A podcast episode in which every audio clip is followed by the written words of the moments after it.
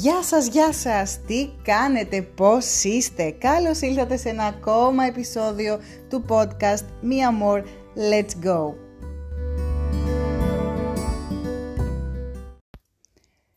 Το σημερινό επεισόδιο θα είναι ένα επεισόδιο how to, πώς να προετοιμάσεις ένα ταξίδι. Και παρόλο που έχει περάσει πάρα πολύς καιρός και έχουμε κάνει άλλα και άλλα επεισόδια, το συγκεκριμένο ήρθε καθώς συνειδητοποίησα ότι πράγματα τα οποία για μένα είναι δεδομένα, υπάρχει κόσμος ο οποίος δεν ξέρει από πού να ξεκινήσει και από πού να το πιάσει για να οργανώσει ένα ταξίδι. Και συγκεκριμένα τώρα το τελευταίο διάστημα ε, μέσα στην πανδημία, όλο και περισσότερος κόσμος το σκέφτεται και δύο και τρεις φορές για να ταξιδέψει και χρειάζεται ένα μπούσουλα, να το πω έτσι. Το χρειάζεται πολύ περισσότερο από ό,τι πριν. Οπότε σκέφτηκα ότι είναι μια καλή ευκαιρία να κάνω αυτό εδώ το επεισόδιο για να μπορώ όταν κάποιος μου το ζητάει, με, ρωτάει παράδειγμα θέλω να κάνω ένα ταξίδι, δεν ξέρω από πού να ξεκινήσω ή πού να ψάξω, να έχει αυτό εδώ το link του συγκεκριμένου επεισοδίου και να μπορεί να ανατρέχει. Και ξεκινάμε η επιλογή του προορισμού πώς επιλέγω πού θα πάω, πώς επιλέγω ποιος θα είναι ο προορισμός μου, πού θα μείνω, τι θα κάνω, γιατί εκείνο το μέρος και όχι το άλλο. Υπάρχουν πολλοί λόγοι για να επιλέξεις ένα προορισμό. Προσωπικά εγώ ξεκινάω με το ότι έχω ένα bucket list, ένα δηλαδή μια τεράστια λίστα με ταξιδιωτικούς προορισμούς που ονειρεύομαι χρόνια να τους επισκεφτώ, είτε γιατί υπάρχει κάποιο φεστιβάλ εκεί, είτε γιατί υπάρχει ένα αξιοθέατο, είτε γιατί έχει φοβερή φύση το μέρος ε, ή φοβερά vibes.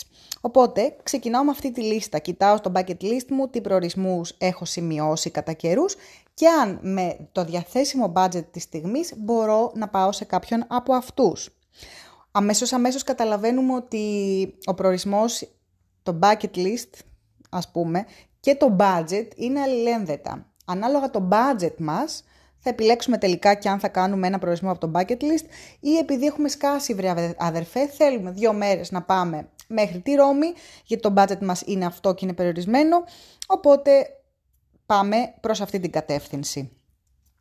Ένας άλλο, ένα άλλο κριτήριο για να επιλέξουμε τον προορισμό μας είναι και η περίοδος που το επιλέγουμε. Παράδειγμα, όπως οι περισσότεροι από εμάς, ε, βάζω και τον εαυτό μου μέσα χωρίς να ισχύει, αλλά μ' αρέσει αυτό. Οι περισσότεροι λοιπόν από εμάς εδώ στην Ελλάδα έχουμε διακοπές αυστηρά τον Αύγουστο συνήθως, ας πούμε το καλοκαίρι, Ιούλιο-Αύγουστο και κάποιες ημέρες πιθανότατα και τα Χριστούγεννα στις γιορτές που πολλές εταιρείες κλείνουν και πολλοί παίρνετε, παίρνουμε αναγκαστικές άδειες.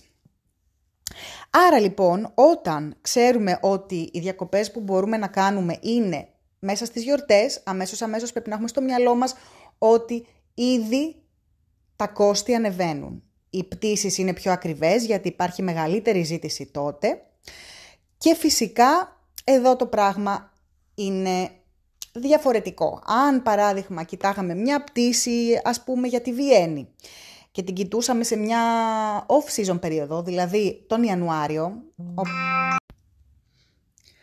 άλλη τιμή θα βρίσκαμε στα αεροπορικά αν ψάχναμε π.χ. για τα Χριστούγεννα Άλλη τιμή θα βρίσκαμε στα αεροπορικά αν ψάχναμε τον Ιανουάριο μετά τις γιορτές και σίγουρα άλλη τιμή θα βρίσκαμε αν ψάχναμε π.χ. τον Ιούλιο. Τι σημαίνει αυτό; Σημαίνει ότι σε προορισμούς οι οποίοι είναι σε ζήτηση, ας το πούμε έτσι, ανάλογα την περίοδο, πρέπει να υπολογίζετε ότι θα είναι πιο ακριβά. Για παράδειγμα, στη Βιέννη τον Δεκέμβριο θα είναι αρκετά ακριβά τα αεροπορικά. Αν όμως έχετε τη δυνατότητα να επιλέξετε να κάνετε τις διακοπές σας τις χειμερινές τον Ιανουάριο, οι τιμές πέφτουν κατακόρυφα γιατί πλέον δεν υπάρχει ζήτηση, όλοι έχουν ταξιδέψει τον Δεκέμβριο και αρχές Ιανουαρίου μες στις γιορτές, οπότε οι αεροπορικές κάνουν και φοβερές εκπτώσεις και θα βρείτε πολύ οικονομικά εισιτήρια. Αντίστοιχα, τη Βιέννη, αν την επισκεφτείτε τον Ιούλιο, η οποία δεν έχει θάλασσα φυσικά, ε, πάλι θα τη βρείτε πανφθηνά. Αντίστοιχα, ισχύει για ένα νησί το ίδιο, για τη Μάλτα για παράδειγμα. Έχω κάνει Χριστούγεννα στη Μάλτα με πανφθηνά αεροπορικά εισιτήρια. Και όταν λέω πανφθηνά εννοώ, εννοώ κάτω από 50 ευρώ πηγενέλα, γιατί ακριβώς ήταν off-season για εκεί, για το νησί. Οπότε η περίοδος είναι εξίσου ένα σημαντικό κριτήριο για να επιλέξετε έναν προορισμό. Και φυσικά με τα δεδομένα των τελευταίων δύο χρόνων η φάση με την πανδημία μπορεί να παίξει και αυτή ρόλο για το πώς θα επιλέξετε τον προορισμό σας. Υπάρχουν προορισμοί οι οποίοι δεν ανοίξαν ακόμα, πολύ μακρινοί, κάποιοι οι οποίοι ανοίγουν τώρα, κάποιοι οι οποίοι ακόμα και τώρα έχουν restrictions και σου λένε ότι θέλουν να μπει σε καραντίνα όταν φτάνεις, οπότε και αυτό πρέπει να είναι ένα κριτήριο για να επιλέξετε ή όχι ένα προορισμό. Εδώ θα μου πεις και πώς θα ξέρω. Θα σας πω λοιπόν, για να ψάξεις για το ποιες χώρες έχουν restrictions μπορείς να μπεις σίγουρα ε, στα ε, επίσημα ε, sites, στις επίσημες σελίδες των κυβερνήσεων της κάθε χώρας και πώς το ψάχνεις; Εγώ συνήθως στο Google βάζω π.χ. Μέξικο, ε, COVID restrictions ή Mexico travel gov το Gov είναι από το government. Συνήθως περισσότερες ε, ε, χώρες έχουν το site τους που γράφει πάνω Gov, οπότε βοηθάει. Και από εκεί αρχίζω και διαβάζω τα updates της κάθε χώρας. Για πιο εύκολα, αν μιλάμε για ευρωπαϊκούς προορισμούς, έχω να πω χωρίς να θέλω να κάνω διαφήμιση αυτή τη στιγμή, αλλά πραγματικά με έχει βολέψει πάρα πολύ. Το site της Aegean, παιδιά, είναι πάρα πολύ updated σε αυτό το κομμάτι. Δηλαδή, μπορείτε να βρείτε ε, για όλες τις ευρωπαϊκές χώρες τι restrictions, τι requirements έχει για να πας στη χώρα. Οπότε σημειώστε το και αυτό, είναι πολύ βοηθητικό και σίγουρα θα παίξει ρόλο για να αποφασίσετε τον προορισμό σας. Ένας ακόμα άλλος παράγοντας που μπορεί να μας κάνει να επιλέξουμε ένα προορισμό ή όχι είναι το εξής. Πέρα από το αεροπορικό που σας μίλησα αρκετά, είναι και το κατά πόσο είναι ακριβή ή όχι η χώρα όταν φτάσεις εκεί. Για το φαγητό σου, τη διαμονή σου. Παράδειγμα υπάρχουν προορισμοί οι οποίοι Ας πούμε τώρα μου έρχεται ένας π.χ. θυμάμαι με αεροπορικά πάνφθηνα είχαμε πετάξει για η Ορδανία, το ίδιο και για Τελαβίβ, Μέση Ανατολή δηλαδή. Αλλά η ζωή εκεί ήταν αρκετά ακριβή, παιδιά. Ό,τι έπαιρνε, το λιγότερο χάλαγες ένα 20 ευρώ. Οπότε και αυτό πρέπει να είναι ένα κριτήριο για να αποφασίσετε αν μπατζετικά σας παίρνει. Βασικά, τώρα που το ξανασκέφτομαι, γύρω από το budget κινείται όλο. Ή όχι. Άρα, ένα καλό research πριν καταλήξετε στον προορισμό είναι και αυτό, να μπείτε λίγο στη Booking ή σε άλλα site τα οποία έχουν διαμονές, Airbnb και τα σχετικά και να δείτε τι κόστη ε, διαμονής υπάρχουν. Είναι μια καλή αρχή για να καταλάβετε αν η χώρα είναι ακριβή ή όχι. Ε, πάμε όμως παραπέρα. Ας πούμε ότι έχουμε επιλέξει τον προορισμό. Πώς θα επιλέξουμε ακριβώς την ε, περίοδο; Ενώ πάλι μιλήσαμε για το πιο πάνω, για το αν ε, είναι off-season ή on-season ή τέλος πάντων high season, τα πάμε όλα τα season. Το θέμα είναι να δούμε και κάτι άλλο. Πολλές φορές μου έχει συμβεί να μου στέλνουν Μαρόκο π.χ. Ε, Μαρία, βρήκαμε πάνφθηνα αεροπορικά για Μαρόκο τον Αύγουστο. Ε, τι γνώμη έχεις; Ή φίλοι από την Αμερική να μου πούνε «Μαριά, βρήκαμε τρελά φθηνά αεροπορικά για τη Σαντορίνη το Δεκέμβριο. Ποια είναι η άποψή σου» Όπα. Όπως βλέπετε, κατευθείαν μιλάμε για ε, δύο περιόδους, οι οποίες είναι ακριβώς αυτό που σας είπα νωρίτερα, που έχει να κάνει με την περίοδο που υπάρχει ζήτηση ή όχι. Λοιπόν, ξέρουμε πολύ καλά ότι το Μαρόκο έχει τη Σαχάρα, το καλοκαίρι έχει πάρα πολύ ζέστη και εδώ ερχόμαστε και κάνουμε ένα research. Ωραία, βρήκαμε τα αεροπορικά μας πάνθυνα για το Μαρόκο. Wow, τι κάνουμε, τα κλείνουμε. Μπαίνουμε στο μέτεο και βλέπουμε ημερομηνιακά περίπου τότε τι θερμοκρασίες έχει το Μαρόκο. Το Μαρόκο λοιπόν τότε έχει 40-45 και η έρημος δεν πλησιάζεται. Αμέσως αμέσως τα βάζεις κάτω και καταλαβαίνεις ότι μάλλον δεν θα μπορώ να κάνω πολλά, δεν θα μπορώ να είμαι πολλή ώρα έξω. Γι' αυτό και τα αεροπορικά είναι πάνθυνα, το κλείνω όπως και να έχει ή το αφήνω για λίγο πιο μετά που θα δροσίσει λιγάκι γιατί δεν θα μπορέσω να κάνω πολλά. Είναι ρητορική ερώτηση. Το ίδιο λοιπόν και στην περίπτωση των φίλων από την Αμερική που μου ρωτάγανε για Σαντορίνη για Δεκέμβριο. Ξέρουμε πολύ καλά ότι τα νησιά μας το Δεκέμβρη, τον Οκτώβρη, τον Νοέμβρη αρχίζουν και κρυώνουν πολύ, έχει πολύ αέρα. Πολλά μαγαζιά κλείνουν για, καλο... για χειμώνα. Οπότε και εδώ πρέπει να αναρωτηθεί κανείς. Αξίζει να πάω στη Σαντορίνη το Δεκέμβριο παρόλο που βρήκα αεροπορικά; Ή έστω να το συνδυάσω με Αθήνα, OK okay, και να πεταχτώ και δύο μέρες Σαντορίνη αλλά σίγουρα δεν θα την απολαύσω όπως, όπως θα την απολάμβανα την Άνοιξη ή αρχές καλοκαιριού ή τέλος καλοκαιριού. Οπότε κοιτάμε πολύ καλά πριν καταλήξουμε στο τελικό ότι πάμε εκεί, την περίοδο που θα πάμε, τι θερμοκρασίες παίζουν, τι καιρικά φαινόμενα. Παράδειγμα, να πας στην Καραϊβική τον, Σεπτέμ... τον Οκτώβρη, συγγνώμη, τα πάω όλα, πάμε πίσω, τον Ιούλιο, τον Αύγουστο, είναι περίοδοι που και μπορεί να έχεις άδεια και να μπορείς μόνο τότε, αλλά είναι η χειρότερη περίοδος από θέμα τυφώνων, κακοκαιρίας, βροχοπτώσεων. Δεν θα απολαύσεις τίποτα. Αντίστοιχα και για την Κούβα, όλη η Καραϊβική, εκεί όλα τα νησάκια, το καλοκαίρι το δικό μας, για αυτά είναι η χειρότερη περίοδος. Και γι' αυτό βρίσκεις πολλές φορές επίσης για οικονομικές ε, τιμές για πτήσεις τότε.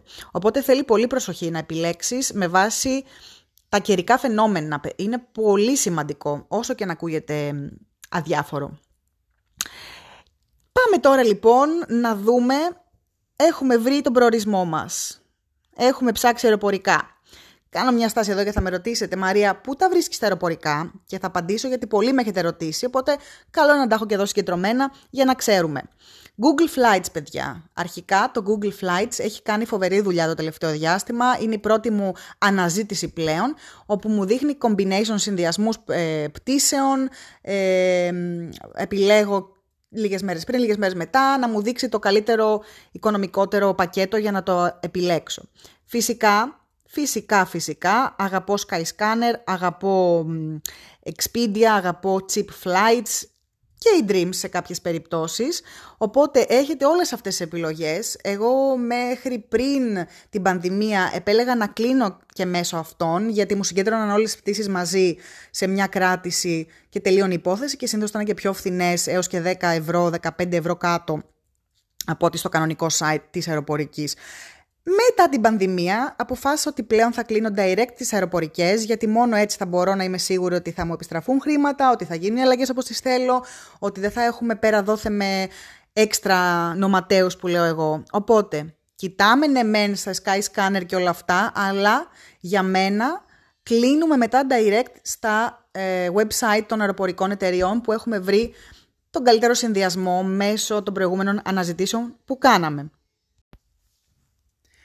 Και αφού κλείσω την πτήση, τότε έχει φύγει από πάνω μου το πρώτο βάρος. Ξέρω ότι η πτήση υπάρχει, σούπερ και αρχίζω να οργανώνω τα επόμενα βήματα μέσα σε αυτές τις ημέρες που έχω στη διάθεσή μου. Μπορείς να κλείσεις μετά διαμονές και όλα τα υπόλοιπα και πολύ αργότερα, γιατί ξέρεις ότι τουλάχιστον έχεις τα αεροπορικά, κλείδωσες την τιμή και έχεις την πτήση και μετά το ανακοινώνεις όποιον πρέπει να το ανακοινώσει σε δεύτερη φάση. Ε, στη φάση αυτή όμως να πω ότι είναι καλό αφού έχεις κλείσει τα αεροπορικά σου, να κοιτάξεις ανάλογα τον προορισμό για ταξιδιωτική ασφάλιση. Αν δεν έχεις ήδη κάποια ιδιωτική ασφάλιση έτσι κι αλλιώς, καλό είναι να ψαχτείς. Εγώ, παράδειγμα, χρησιμοποιώ αρκετές φορές τη Mondial Assistance. Με έχει βολέψει πάρα πολύ γιατί γίνεται διαδικασία online. Μπαμ, μπαμ, σου στέλνουν το ποσό που πρέπει να πληρώσεις, σου στέλνουν μετά το έγγραφο και είσαι κύριος online, εκτυπωμένα όλα και έφυγες. Ε, και βολεύει πάρα πολύ. Σε άλλες περιπτώσεις βέβαια, αν δεν έχεις κλείσει ακόμα τα αεροπορικά σου, by the way, γιατί το σκέφτεσαι, γιατί θέλεις να δεις, να κάνεις, ε, κάτι που εγώ χρησιμοποιώ είναι τα Google Alerts. Έχεις, ή σε πολλές περιπτώσεις και στα ίδια τα site αυτά τα Skyscanner έχουν την επιλογή, σου λένε θέλεις να κάνεις track αυτή την πτήση, οπότε βάζεις μέσα ένα email σου, βάζεις την πτήση, μάλλον τους προορισμούς και ημερομηνίες που ενδιαφέρουν και αυτοί θα σου στέλνουν, αν όχι κάθε μέρα, ανά δύο μέρες, τρεις μέρες, αν έχει αλλάξει κάτι στο ποσό, στην τιμή, πόσο έχει πέσει, πόσο έχει ανέβει μια πτήση και έτσι αποφασίζεις τελικά αν θα την κλείσεις ή όχι. Κάποιες αεροπορικές εδώ να επιστρέψω και να πω ότι ε, όταν κλείνεις το αεροπορικό σου σου προσφέρουν πλέον και ε, ασφάλιση για οτιδήποτε, από καθυστέρηση, κλοπή μέχρι φυσικά και θέματα ε, COVID. Και οπότε κάντε το, κάντε το consider, έχει αρκετά, έχει ενδιαφέρον. Το επόμενο step είναι να αρχίσεις να φτιάχνεις ένα θεωρητικό πρόγραμμα. Εγώ προσωπικά προτιμάω να φτιάχνω ένα Google Doc ή ένα Excel το οποίο λέω Google κιόλας γιατί είναι, μπορείς να το μοιραστείς με άλλους, να κάνεις update χωρίς να πρέπει να σβήνεις και να ξανασβήνεις, ε, ούτε να πρέπει να στείλεις ξανά και ξανά σε email π.χ. στους φίλους σου το ε, ανανεωμένο πρόγραμμα και με έχει εξυπηρετήσει πάρα πολύ. Στο τέλος του ταξιδιού μάλιστα, ο μάλλον πριν ξεκινήσω το ταξίδι, το εκτυπώνω κιόλας αν θέλω να έχω και χαρτί στο χέρι μου και το έχω μαζί μου. Τι σημαίνει φτιάχνω ένα θεωρητικό πρόγραμμα. Γράφω μία-μία τις ημέρες που έχω στη διάθεσή μου για το ταξίδι μου.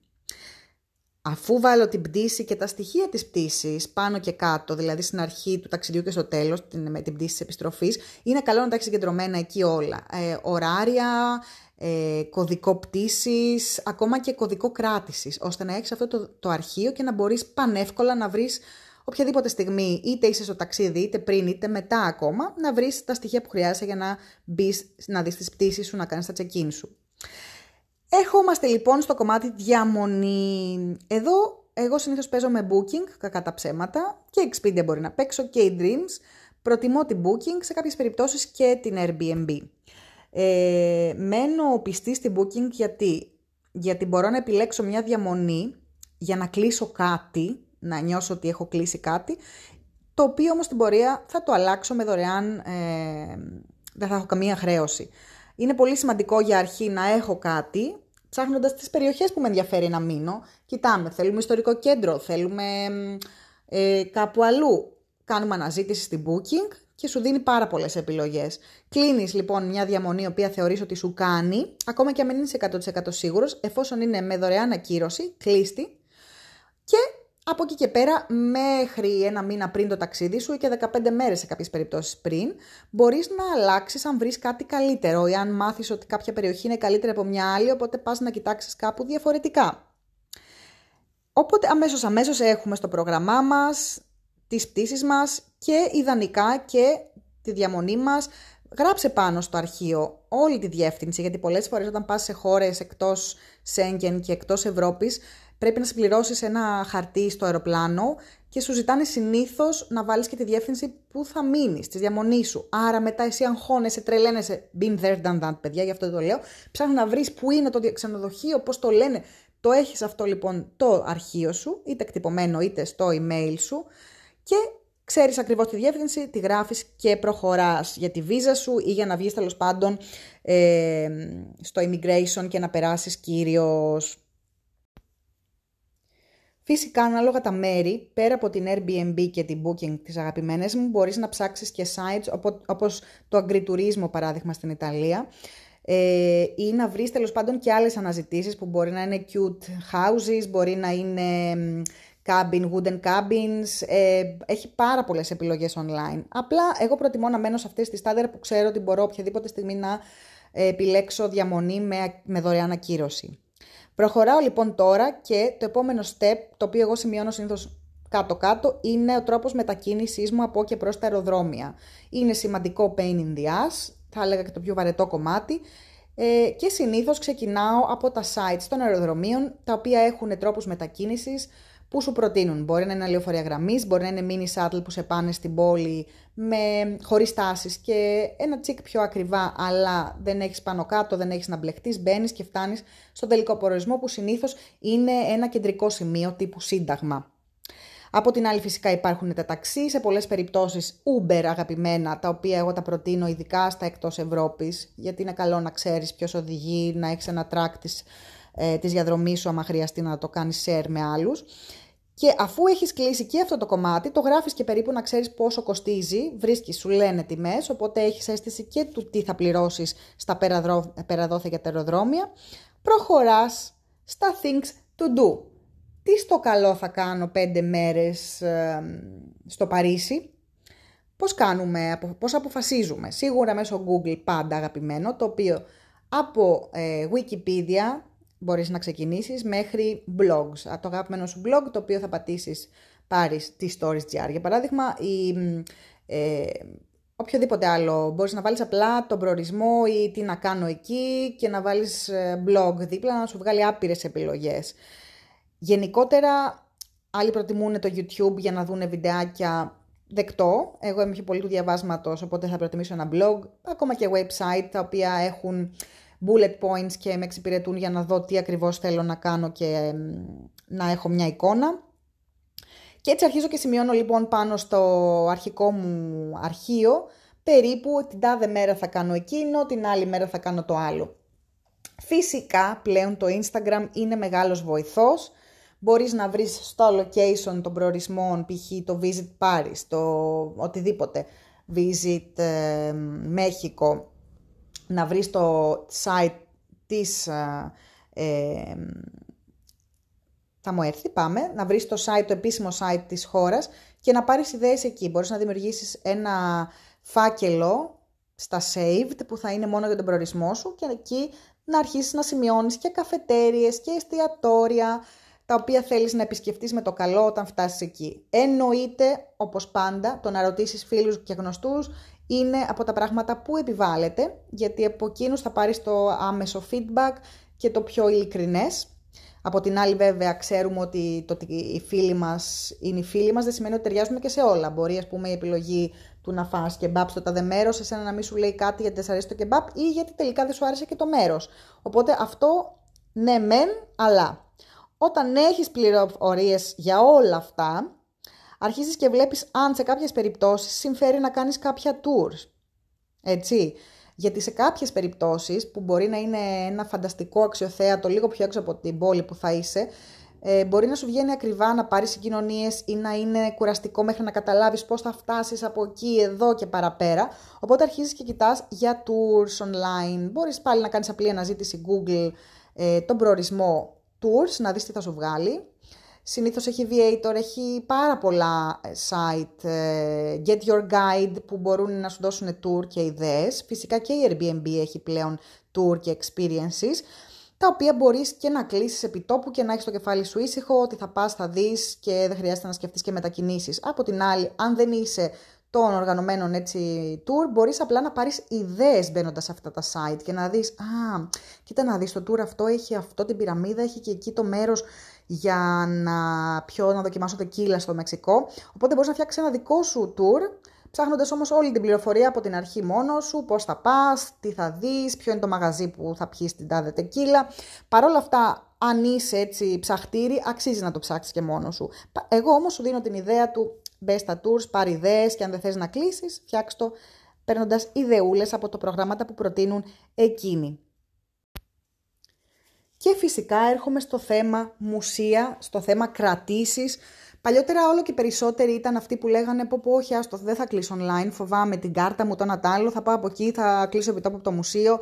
Πλέον σε πολλές περιπτώσεις όχι απλά αξίζει να κλείσεις από πριν.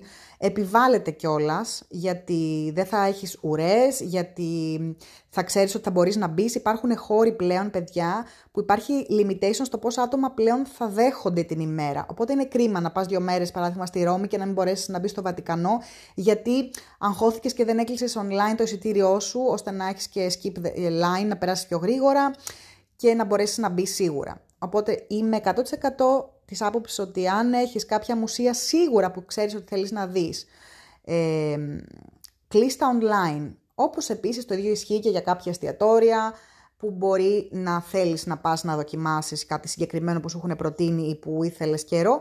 Μην το αφήσεις να το κάνεις από εκεί. Κλείσει online είναι η καλύτερη λύση για να μπορέσεις να εξασφαλίσεις 100% ότι θα πας και ότι δεν θα έχεις και ουρές να περιμένεις εκεί που θέλεις τέλος πάντων. Και νομίζω κάπου εδώ θα έκλεινα σιγά σιγά την προετοιμασία του ταξιδιού. Θεωρώ ότι λίγο πολύ σας είπα πώς εγώ ε, αποφασίζω και επιλέγω ένα προορισμό, πού ψάχνω, τι κοιτάω, πώς το οργανώνω. Έχοντας όλα αυτά λοιπόν, αυτό το αρχιάκι το οποίο το ανανεώνω και κάθε μέρα και μέρα παραμέρα και μετά από 15 μέρες ανάλογα το πόσο πριν έχω κλείσει τα αεροπορικά μου για να αρχίσω να ψάχνουμε. Έχοντας διαβάσει, πληροφορηθεί, έχοντας κάνει διάφορα research με φίλους γνωστούς, site online, είμαι στη φάση που αρχίζω σιγά σιγά να κοιτάω το τι θα πάρω μαζί μου. Σίγουρα από τα πρώτα πράγματα που κοιτάω είναι να δω τι, ε, για να φορτίζω τα κινητά μου, λάπτοπ και οτιδήποτε, τι ε, μπατα... μπαταρίες, ναι, τι μπρίζες έχουν εκεί, για να ξέρω. Εγώ έχω universal πλέον ε, plugs, οπότε δεν έχω πρόβλημα. Αλλά είναι καλό να ξέρεις πριν πας για να μην βρεθείς εκεί και ψάχνεις και ζητάς και δεν βρίσκεις, αγοράζεις από πριν και είσαι κύριος, μπορείς να φορτίσεις όπου και να πας. Και μετά αρχίζω και δημιουργώ σιγά σιγά ένα, ε, μια λίστα με τα πράγματα που θα πάρω. Συνήθως είναι μια βαλίτσα που θα έχω μαζί μου, συνήθως χειραποσκευή και ένα μικρό backpack. Οπότε τα χωρίζω σε δυο ε, λίστες και λέω στο backpack τι πρέπει να έχω. ε, συνήθως ό,τι έχει να κάνει με ηλεκτρονικά, γιατί θέλω να τα έχω πάνω μου, κάμερες, φορτιστές, σίγουρα γυαλιά ηλίου, μοιοπίας, λεφτά, ε, κάρτες. Και αν τώρα έχω μακρινό ταξίδι υπερατλαντικό, φτιάχνω και ένα μικρό νεσεσεράκι με οδοντόβουρτσα, οδοντόκρεμα, ξεβαφτικά, δεν ξέρω τι, make-up, κάποια πράγματα, υγρά μαντήλια, τα οποία αυτά θα χρησιμοποιώ και όταν είμαι στην... Α, και ένα ζευγάρι παντόφλες έτσι από αυτές τις απλές του, ε, των ξενοδοχείων, γιατί αυτά θα είναι τα πράγματα που θα χρησιμοποιώ και θέλω να έχω προσβάσιμα όσο θα ταξιδεύω σε υπερατλαντικό ταξίδι.